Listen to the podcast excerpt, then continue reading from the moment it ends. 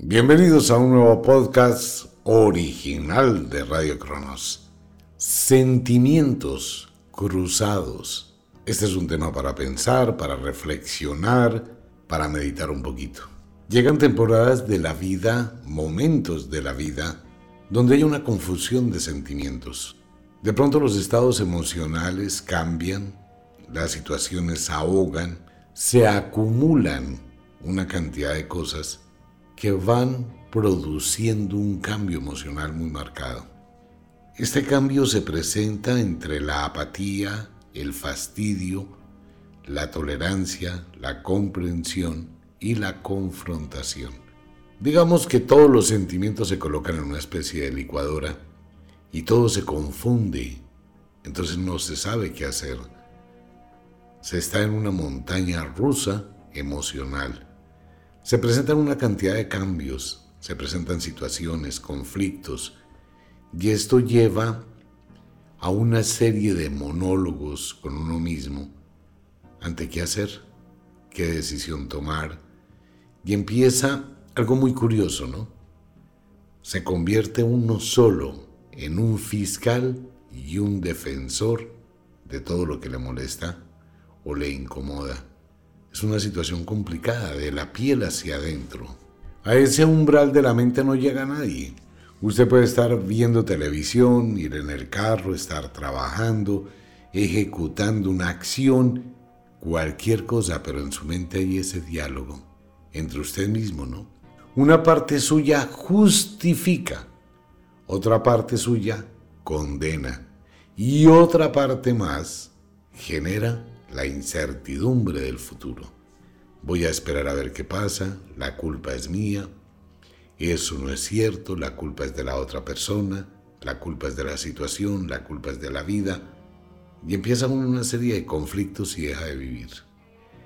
Esa situación de los sentimientos cruzados no es algo que dure un día, 8 días, un mes, es algo que puede durar años. Y uno lentamente se va acostumbrando a eso. Le es muy difícil llegar a tomar una decisión. Le es súper complicado porque su mente está revuelta a toda hora, como en una licuadora. Usted tiene miles de pensamientos, tiene miles de cosas, se va mentalmente divagando de un tema a otro, se va a los recuerdos, se va a los problemas. Me hicieron, me dijeron, me pasó, me sucedió. Dentro de esa valoración, muy pocas, pero muy pocas veces, se detiene a evaluar qué hice. Siempre tratamos de victimizarnos, nos hicieron. Me pasó, me aconteció, me sucedió. Pero no nos ponemos a pensar, hice, dije, actué. Entonces la balanza nunca va a estar en el equilibrio que debe estar. A eso tenemos que sumarle que la gran mayoría de personas viven diariamente con una cantidad de cosas en su pensamiento. Podemos prácticamente que hacer una especie de separación de carpetas como si fuese un computador. La casa, todo lo que forma las situaciones del hogar, bien sea papá, hijos, hermanos, compañeros, esposos, amantes. Todo eso forma una cantidad de pensamientos casi que infinitos. Por el otro lado tenemos el trabajo, entonces eso también tiene una cantidad de vectores y de variantes que uno entra y cada persona que forma parte de la vida es un mundo distinto y es un pensamiento distinto, el amigo, la amiga, el compañero de trabajo. Por el otro lado tenemos la carpeta social, los amigos, la gente con la que uno comparte, y todo eso forma otro mundo, ¿no?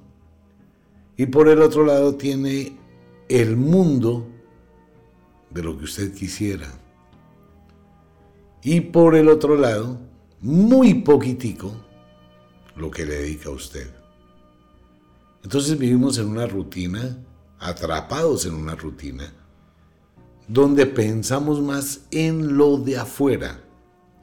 Pero cuando tenemos un problema, empezamos a entrar en un conflicto interior. Y ese conflicto interior se proyecta absolutamente a todas las carpetas. Estoy mal conmigo mismo, estoy mal en mi hogar, estoy mal en el trabajo, estoy mal con mis amigos, estoy mal en mi vida. Y no encuentro de qué asirme, no encuentro salida, me encuentro atrapado en la rutina, en ese mundo de pensamientos difíciles de manejar, y así pasan los días. Entonces la gente entra al sueño y trata de conciliar y sigue pensando. Y le coloca mucha mente y emociones a todo.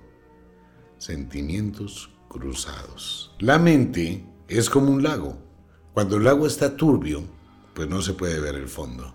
Y cada rato le cae una piedra al lago. Cada rato pasa un problema, cada rato ocurre algo que va quitando vida, va restando felicidad. Es donde encontramos algunas personas que su rostro cambia, ¿no? Se ven demacrados, demacradas, abatidos, aburridos, hasta los ojos van perdiendo su brillo. Y se presentan una cantidad de situaciones físicas curiosas. Si no es porque la persona decae físicamente, entonces sube demasiado de peso por la misma ansiedad. Y muy pocas veces uno se detiene a pensar que esa turbulencia mental está envenenando su cuerpo. Igual que la ira, igual que la tristeza, la pena moral. Cuando se piensa demasiado en tantas cosas, empieza uno a abatirse. Entonces entra ese mundo del importaculismo, donde ya nada me importa, que pase lo que tenga que pasar, que suceda lo que tenga que suceder.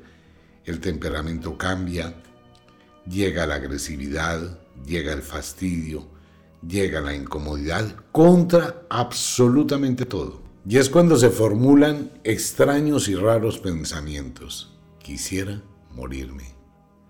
No quiero vivir, nada me importa. No tengo ilusiones, nada me interesa.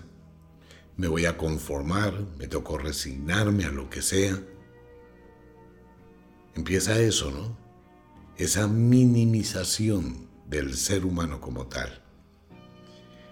Es cuando hablábamos de algunos programas de Kadaicha, ya van a regresar las historias de Kadaicha de otra forma, y uno lentamente está descendiendo al sótano del alma.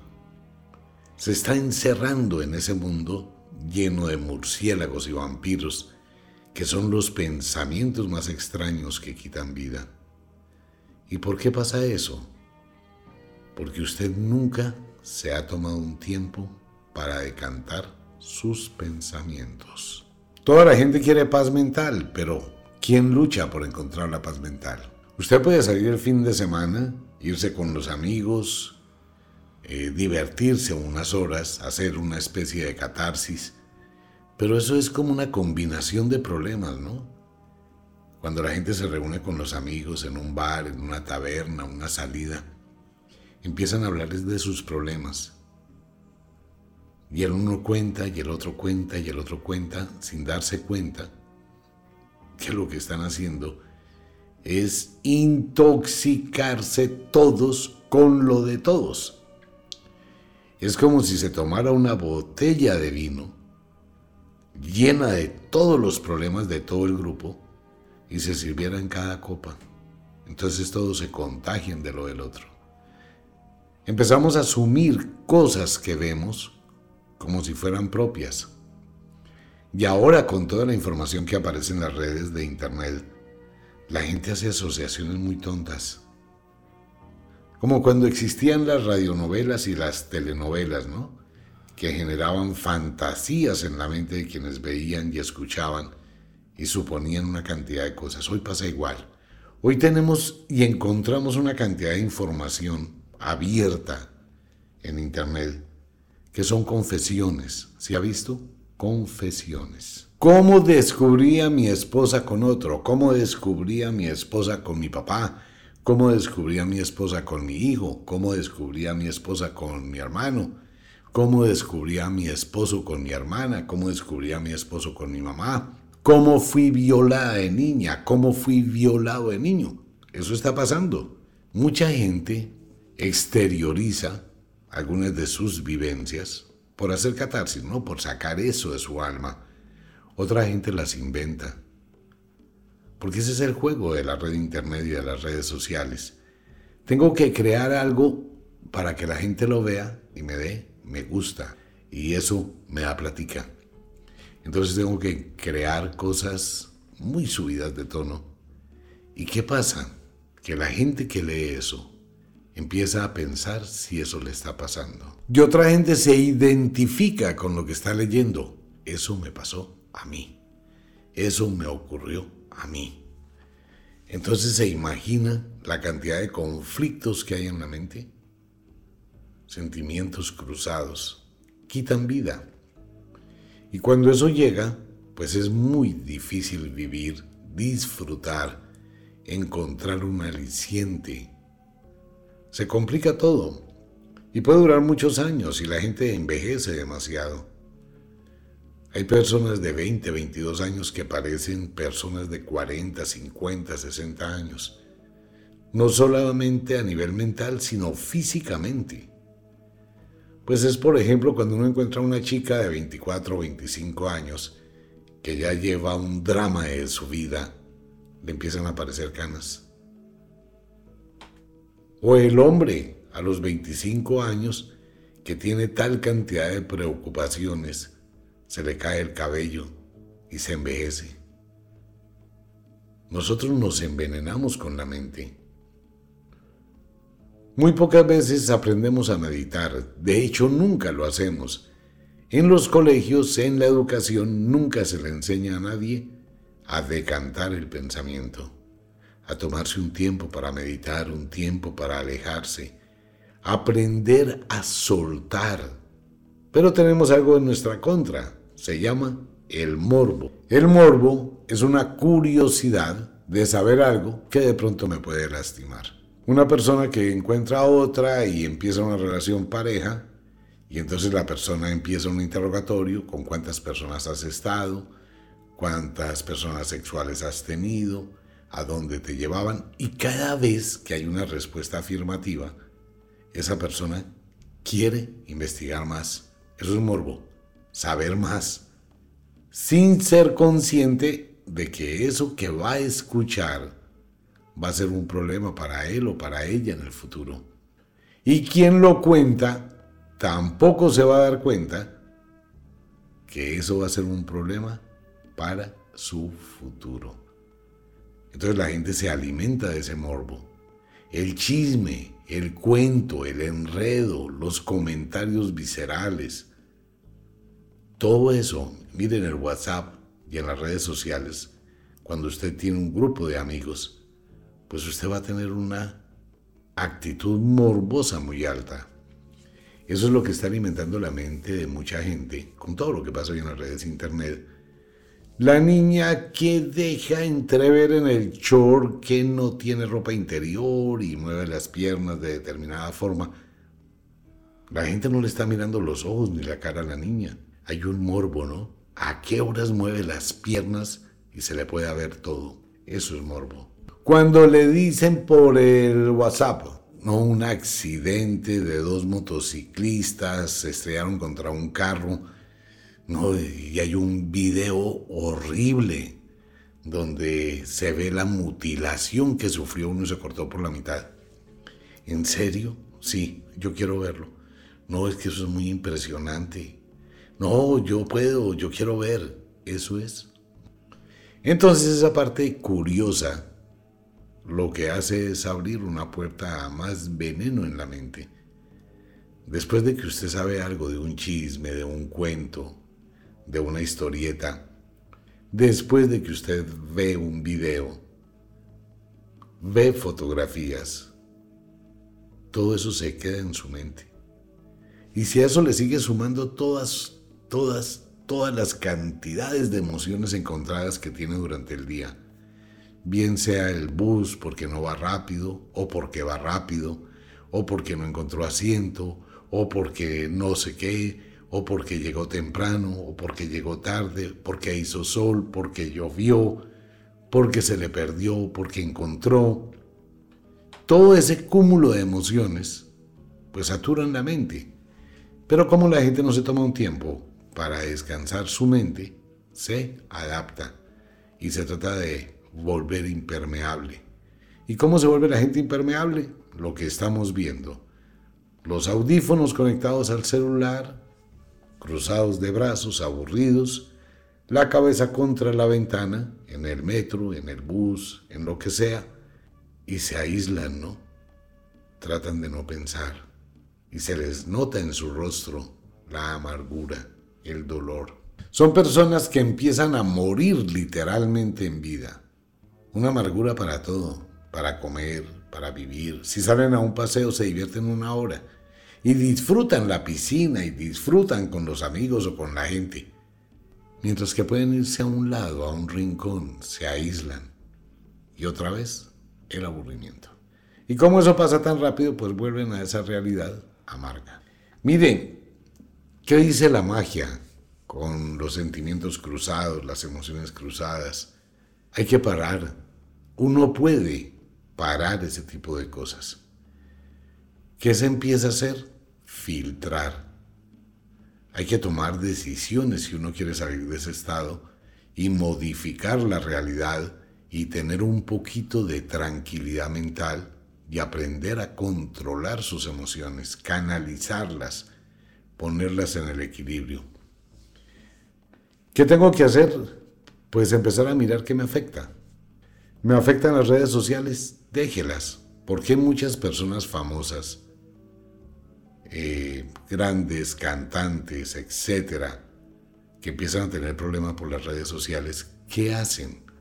Pues le dicen a sus seguidores, me voy a ausentar de la red social. O simplemente desaparecen. Uno de los problemas de las redes sociales es el morbo. Me tomo una fotografía, la coloco en internet y quiero ver qué dice la gente de mí. Si alimentan mi ego o lo lastiman. Entonces tengo que estar entrando cada minutico a mirar.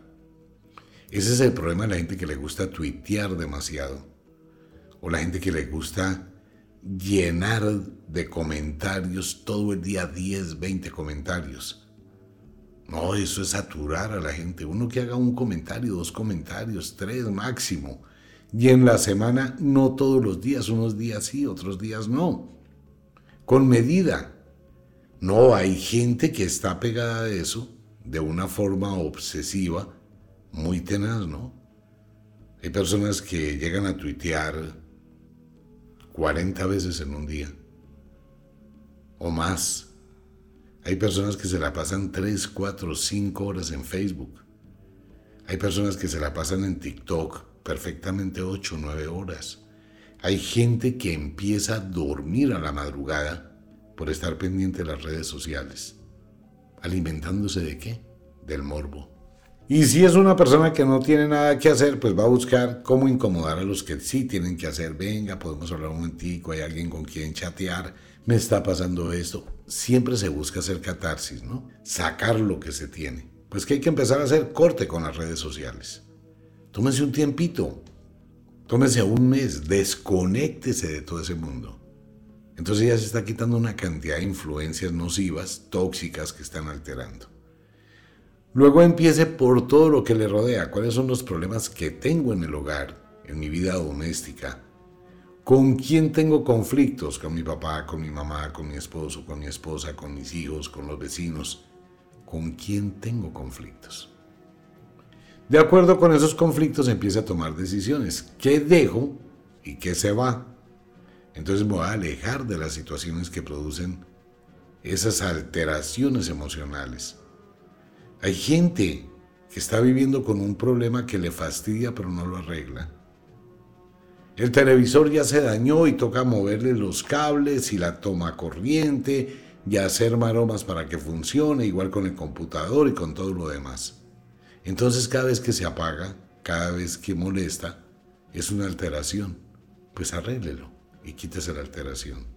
Es que la nevera dejó de congelar, y, me ha dado pereza mandarla a arreglar y todos los días es un problema, la comida se daña, todo es una situación complicada. Mándela a arreglar. Que el colchón tiene los resortes salidos, que la cama está vieja, suena, se caen las tablas, mándela a arreglar. Si se da cuenta es empezar a tener atención de las pequeñas cosas que van molestando y me las voy quitando. Igual en el trabajo. Y empiezo a mirar en mi vida qué me afecta. Al hacerlo, empiezo a decantar lentamente, voy decantando mi mente. Razón por la cual las personas que llevan muchos años viviendo una relación tóxica o tormentosa, las relaciones tóxicas y tormentosas son las más difíciles de terminar. ¿Por qué? Porque la gente se acostumbra a la pelea y a la reconciliación.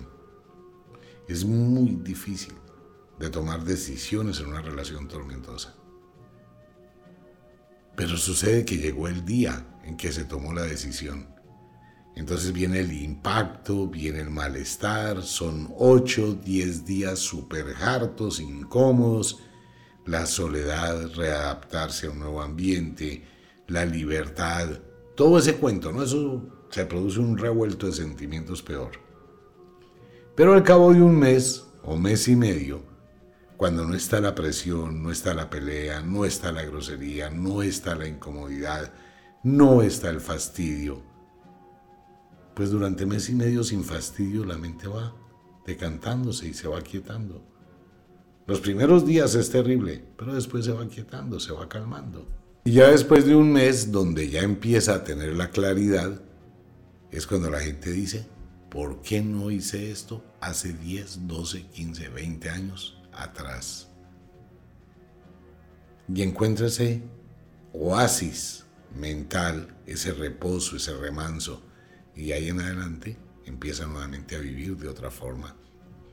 Hay gente que se divorcia, y no es que mis palabras estén haciéndole apología a la separación. Si usted vive en una relación tóxica, pues hable con su pareja, trate de mejorar, trate de arreglar, porque hay una historia y hay cosas que se pueden rescatar de una convivencia. Pero si no se puede, pues es mejor tomar decisiones a tiempo. Pero hay personas que se divorcian, se separan y rejuvenecen. Y se ven mejor que cuando estaban casados o casadas. Porque no hay esa presión, no hay esos sentimientos encontrados. Igual pasa con el trabajo. Hay trabajos que son absorbentes, humillantes. Hay trabajos que son desgastantes. Y cuando la persona dice me voy y empieza a descubrir otro horizonte, cambia. Igual pasa lo contrario, ¿no? Una persona que está bien, se involucra en una situación compleja, pues empieza a cambiar hacia lo negativo. La responsabilidad de la vida de uno es de uno. Usted permite que a su mente llegue lo que lo altera, lo que la altera o lo que le da tranquilidad. Pero son sus decisiones. Mucha gente empieza a hablar, no, es que tengo que ir a terapia, tengo que buscar ayuda, yo me siento mal, yo no sé manejar esto. Entonces vamos a buscar ayuda. Esa ayuda no funciona. No es que esté en contra de los terapeutas. Claro, hay excelentes terapeutas. Pero eso no funciona. ¿Por qué no funciona? Porque eso no le va a quitar el problema que le está generando su incomodidad. Hay que quitar lo que le incomoda. Hay que arreglar la lavadora, hay que arreglar la nevera. Eso no se lo va a arreglar un terapeuta. Y el problema que usted tiene con su pareja no es un problema con su pareja. Son las situaciones invisibles, aparentemente, las que generan la incomodidad. La lavadora no está arreglada, no hay ropa, su pareja pelea con usted, usted pelea con su pareja, precisamente porque no está la ropa arreglada, porque no está lista, porque no está lavada, porque no está no sé qué, sí sé cuándo. Entonces usted no tiene un problema con su pareja. De hecho, nadie tiene problemas con la pareja. Tiene una proyección con la pareja de cosas que están mal y que los alteran. ¿Por qué pelea usted con su pareja? ¿Cuál es la razón, a ver, para pelear con la pareja? Ah, es que ella llega tarde. Hablé con la pareja y mire por qué llega tarde, pero no peleé con ello. La culpa es del trancón. La culpa es del trabajo. La culpa es de la velocidad en que va la vida, pero no es de su pareja. ¿Cuáles son los eventos que causan alteración en la relación pareja? Hay gente que pelea por un tenis, Hay gente que pelea porque dejó pelos en el baño. Hay gente que arma unos tierreros porque la estufa se dañó o porque no hay papel higiénico y se les olvidó comprarlo en el mercado. ¿Sí se da cuenta? Pero no es un problema con la pareja. Es un problema gestado por algo externo. Usted puede ir donde un terapeuta, es que yo peleo mucho con mi esposa, peleo mucho con mi esposo. Sí, claro, ustedes tienen que ser tolerantes uno con otro, tienen que mirar las cosas buenas, cómo se unieron, tienen que rectificar, calmarse, dialogar. Sí, pero es que eso no es la situación porque usted no tiene problemas con su pareja. Hay situaciones externas que alteran los ánimos con su pareja. Hay gente que es muy dada a culpar al otro por todo, ¿no? Por su culpa me está pasando esto. Por su culpa me estrellé. Por su culpa, por estar de afán, por ir a recogerla y mire la hora y me dejó plantado. Pero es que mi amor se dañó el ascensor y yo estaba en el ascensor, ¿qué culpa tengo? ¿Qué va? Usted siempre con sus disculpas, siempre haciéndome perder el tiempo, ¿usted cree que no tengo nada que hacer? ¿Es su pareja la que la embarró? No, es el ascensor que quedó atascado. Es usted que quedó atascado en el trancón. Si usted analiza y se da cuenta muchas cosas de esa alteración mental y de sentimientos, ni siquiera son causadas por ustedes o por usted mismo. Son cosas externas, que si usted no las maneja, que si usted no las controla, que si usted no se aleja o no repara, pues va a seguir estando ahí el problema. Y eso pasa siempre. La gente que dice un puente, vámonos a pasear. Alisten maletas, todos nos vamos a pasear y todo el mundo feliz, armó maletas, armó paseo y vámonos a pasear y pum, prendieron el carro y empezaron a salir a carretera. Entonces salen de la ciudad, cogen carretera y empieza a caer la noche y rico y recocha y canto y no sé qué y todos felices. Y empiezan a subir la montaña, a donde vayan o empiezan a bajarla, cualquiera de los dos. Y de pronto un río, pac, pac, uy, ¿qué pasó ahí? Entonces unos metros más adelante el carro, pim, se apagó. Eso cómo cambia la vida, ¿no? Una varada en un paseo, empezando, terminando, es hartísimo. Entonces empieza la incomodidad, los niños, el ambiente, mirar cómo se consigue grúa, mirar cómo se repara, mirar cómo se puede volver a prender el motor, mirar qué le pasó al carro, buscar ayuda. Y se va creando un ambiente tan hostil, se va creando un ambiente de una guerra, entonces el uno mira al otro ya como golpeado, porque es muy fastidioso, es incómodo. ¿Y la culpa y la pelea es de la pareja? No, la culpa es de que el carro se varó.